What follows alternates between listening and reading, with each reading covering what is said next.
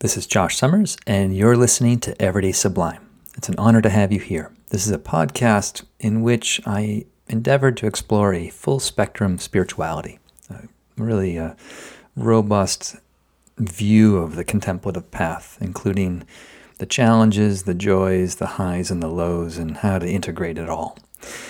And uh, in this episode, I share a, a, short reflection I gave last night in the Monday night Sangha sessions we have um, in our online practice community. And I was trying to, uh, struggling, I should say, I was struggling to prepare for this talk just given the enormity of what is unfolding in our world. It feels like at whatever level I'm looking at it, there's a lot of challenge. Challenge is a even feels like a euphemism. Uh, there's a, just a breakdown of cohesion, and um, and so these thoughts that I share are uh, meant to really acknowledge that and provide a reminder about the value and the as, as Larry Rosenberg once said, um, the importance of practice, whereby practice is not a luxury. Practice is a vital nutriment. It's a nutriment to support us in the midst of all this upheaval and change.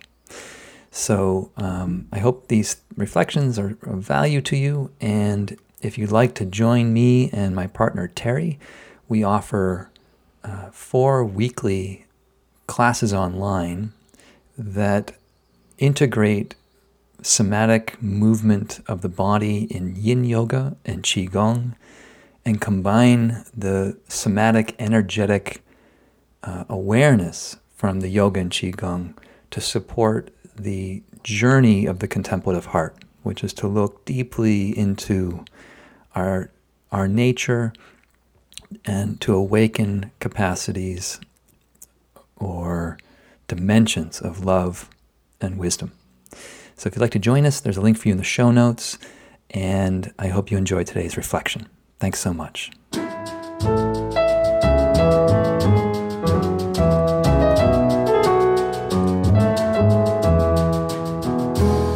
So to, for tonight, um, as I was sitting through, what, what, what can I talk about tonight that's relevant? Um, I, I, just want to share with you a few words that have passed through my mind and passed through my screen. Um, and I've been reflecting on that question what's relevant now? And one of the things that flashed through my mind was a memory of reading a book many years ago where the author quoted a, a poem by Emily Dickinson, which is a only an eight line poem, but it's a very dense poem. But the first two lines have sort of st- stuck with me through through the years. So I want to begin with the first two lines of this poem from Emily Dickinson. She writes, There is a pain so utter it swallows substance up. There is a pain so utter, it swallows substance up.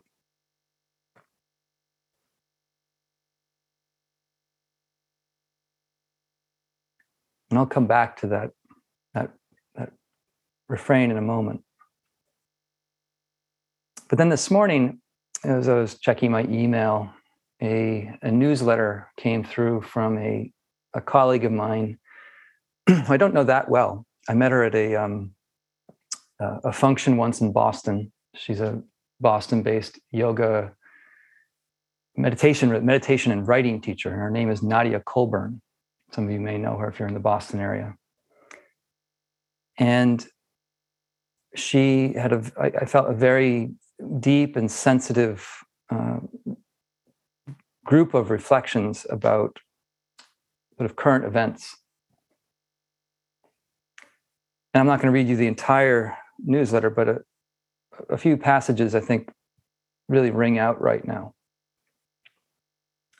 So Nadia wrote lots of news looks at things issue by issue. So when we read the paper, you see things issue by issue as if they were all separate. But let's step back for a moment. We're living in a time of enormous and very rapid change. The uncertainty of the pandemic, the real anxiety of climate change and climate refugees around the world, the rapid changes in technology, fewer resources, growing violence. The world is moving quickly, and in response to change, people feel fear. And in times of fear, people can't think clearly. They often look to a strong man and fantasize about a better past we can return to.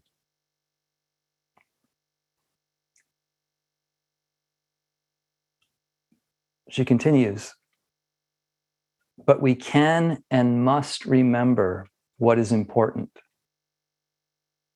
We can and must, each of us individually, be a ballast, a reminder of what is good and right, of peace and justice, of supporting the environment, of trusting in individual experiences, voices, choices, and stories.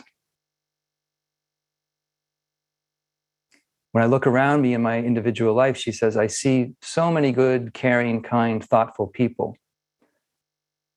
I see so many things to be hopeful about in the next generation. But I'm not by any means a Pollyanna, she says. I see how vulnerable these times are. And I believe we need to feel what we feel and process. Maybe we need to rage, to grieve, to scream.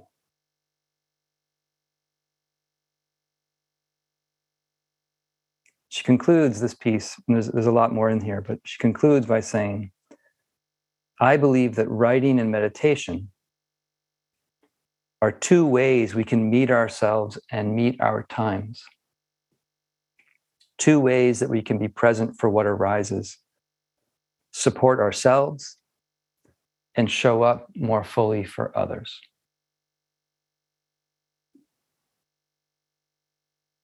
And when I read her her reflections here, I um, I felt immense gratitude because I've felt in the the vein of the Emily Dickinson line utterly tongue tied.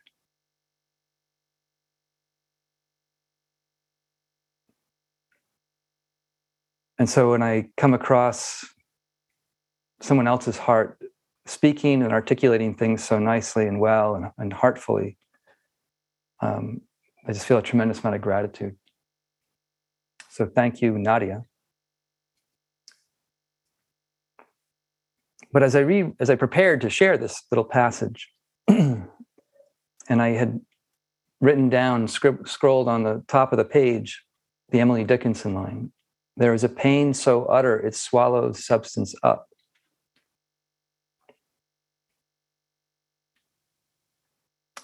The word substance is the one of, of those two lines, the one word of those two lines that kind of stands out as with a question mark, for me at least. What, is, what does that mean? And much of the poem really begs a, a deep contemplative listening to into the meaning. It doesn't, the meaning doesn't reveal itself. The meaning of the poem doesn't, it's a dense poem. So this word substance you know, rang out at me. And then when I reread Nadia's passage, we can and must, each of us individually, be a ballast. I've used the word many times myself, but when I ask myself, Josh, can you define ballast? It's like, I wouldn't feel comfortable putting a lot of money on my ability to, to define it. I think I know what it means. So I, I, I just looked it up briefly. Turns out was more or less in my head, I was right. Uh, but the definition of a ballast is a heavy substance to improve stability. A heavy substance, like a weight in a boat that improves the stability of the boat. There's a pain so utter it swallows substance up,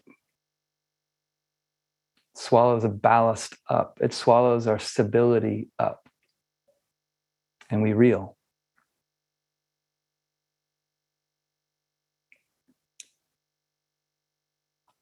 So, with the reflections from both Emily and Nadia, um, I want to respectfully suggest that meditation practice could be thought of as ballast training.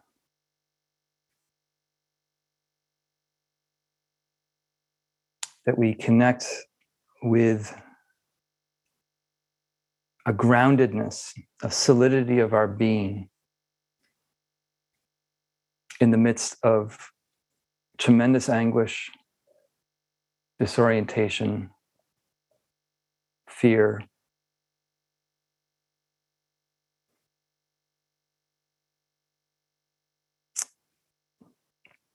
And to that end, um, I'll be taking us into a, a, a, mini guided meditation that will lead you into a quiet period of, of personal reflection.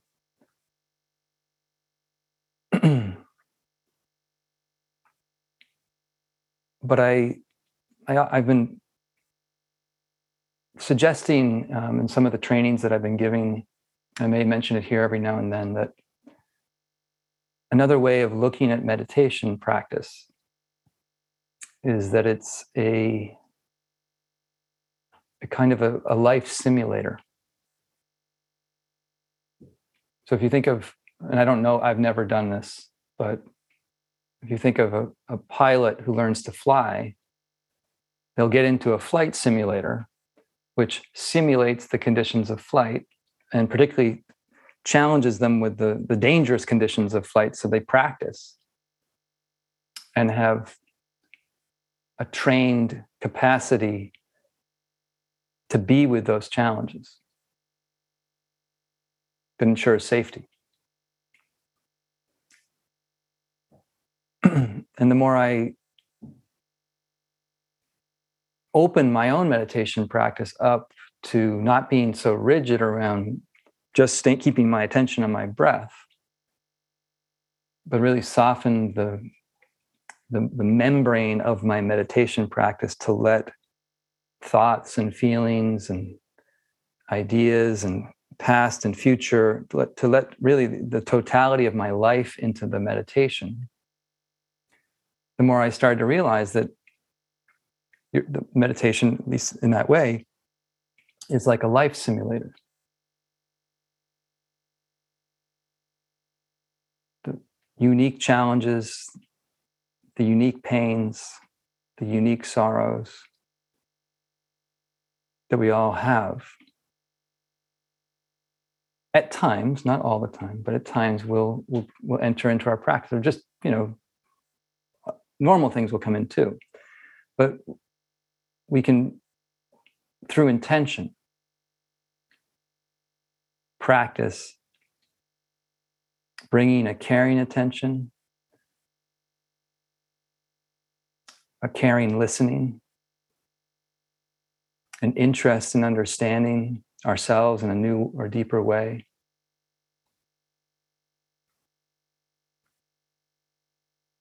So that we feel a ballast within ourselves. That our body, the sense of the body sitting upright, stable on the cushion, is an experience of a ballast amidst the swirling storm, the soft breezes, the rain, the wind. Could extend it for the snow, sleet of the mind.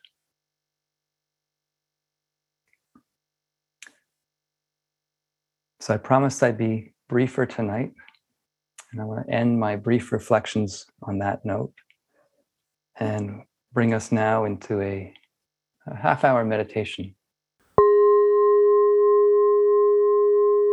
So, as you heard just there, after this, these evening reflections on Monday nights, um, the group moves into a, a, a half hour meditation session with a little bit of guidance from me. And then, following that, we open up the, the table, as, you, as it were, open up the table to uh, have a broader discussion amongst us all. And last night's session, in response to this talk, had a great variety of voices, all chiming in with their unique story, unique experience, unique perspective on practicing in the middle of this storm. And um, I'm edified by that conversation. And if you'd like to join the conversation, either on Monday nights or over the recordings or just come to our practices, please do consider joining me and Terry in our um, in our online sangha, a community of like-minded practitioners united around the shared cherishing of Yin Yoga, Qigong, and meditation. So I hope you keep well, keep practicing, stay safe, let your practice be a ballast in this storm, I wish you all my best. Take good care.